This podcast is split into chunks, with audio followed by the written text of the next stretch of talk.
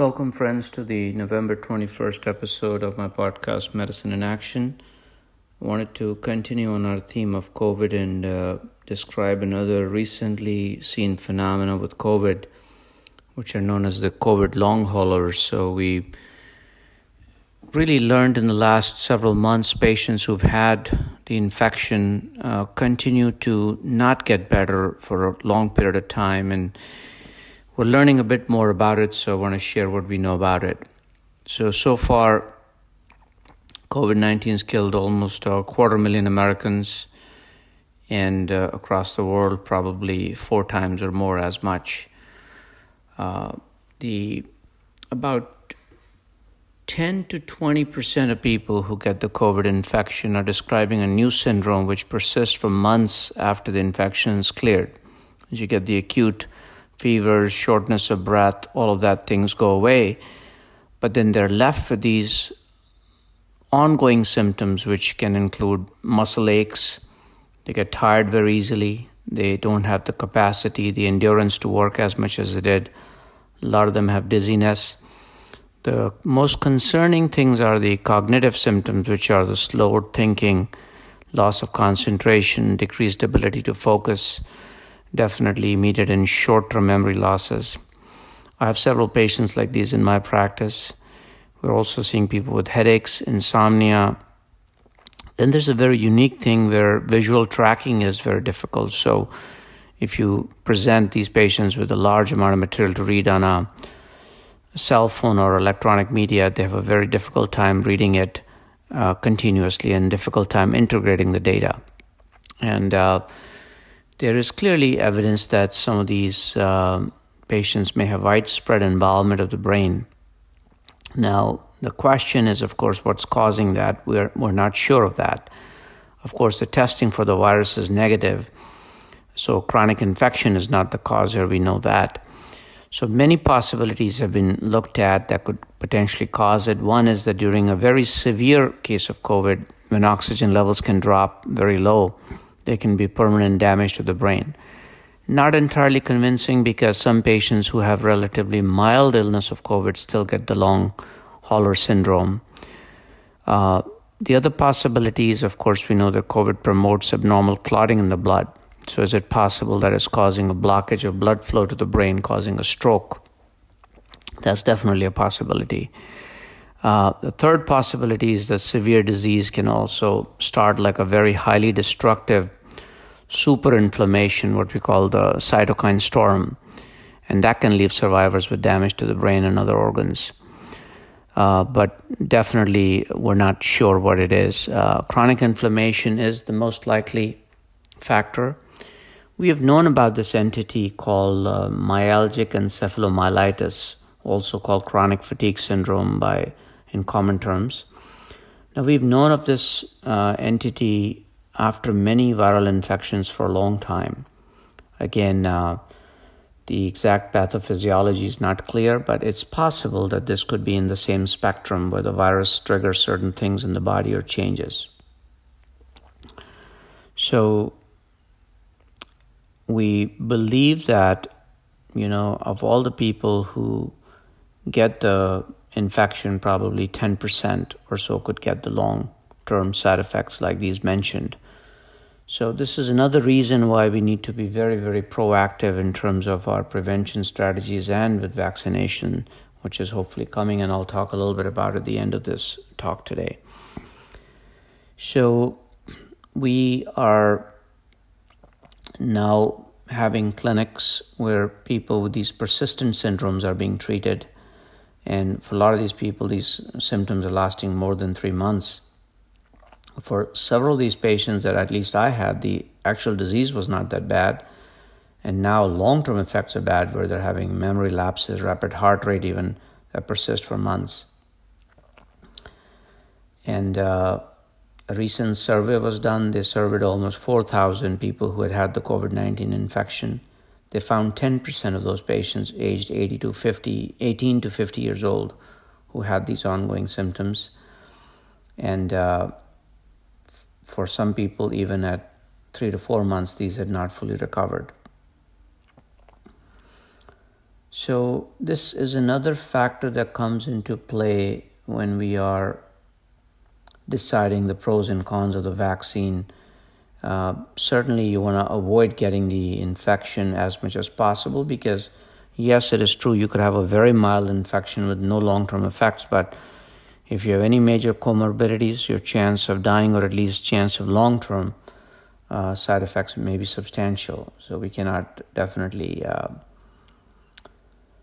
discount that. And this is a real phenomena. Even several of our physician colleagues who have gotten it are describing this. So we know that this is not just a psychological PTSD. This is uh, really a physical phenomena. So currently, the most leading explanation is the immune system hyperactivity and inflammation that happens that affects the organs even after the virus is gone. And we have some evidence to suggest that because even in those patients where the virus is gone, there are signs of heart inflammation months after the illness. The markers of inflammation, like C reactive protein, are still elevated months later. And then there's another study that did at around 100 COVID patients for about two months after getting sick. And they found that a significant uh, percentage of them had abnormal findings on cardiac MRI, indicating heart muscle inflammation. Even in people who had no symptoms or young and fit, these abnormalities can be seen, and we do not know how much of this will result in long term scarring and problems down the road.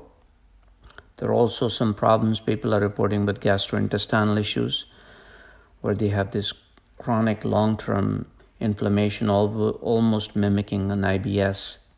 Uh, there is uh, again no clear consensus as to uh, you know what is the pathophysiology and what can we do. So currently the treatments are mainly supportive, means that we would go back to our healthy diet, moderate exercise, rehab uh, to try to get your faculties back.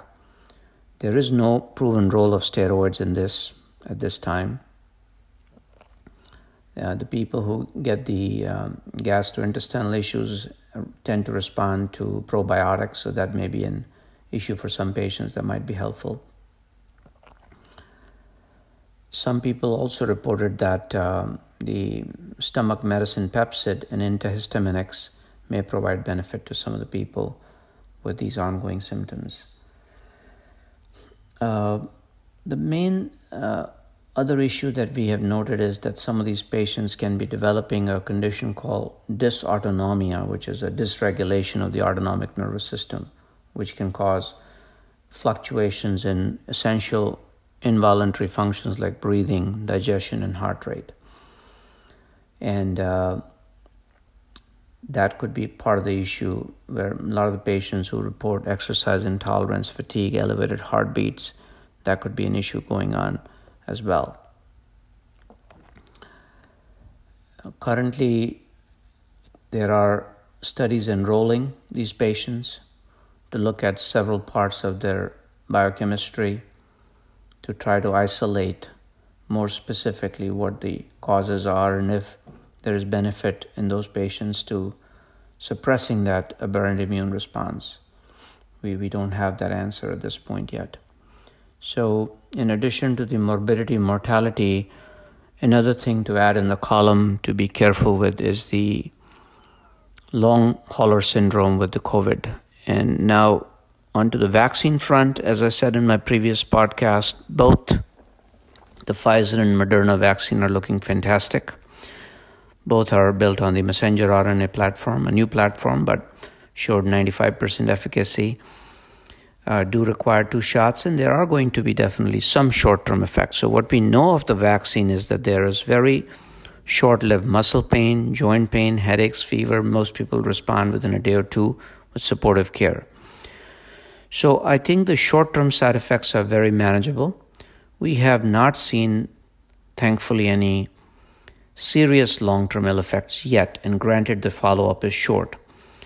In the AstraZeneca study from England, we did unfortunately see cases of transverse myelitis and Guillain Barre, which were again few.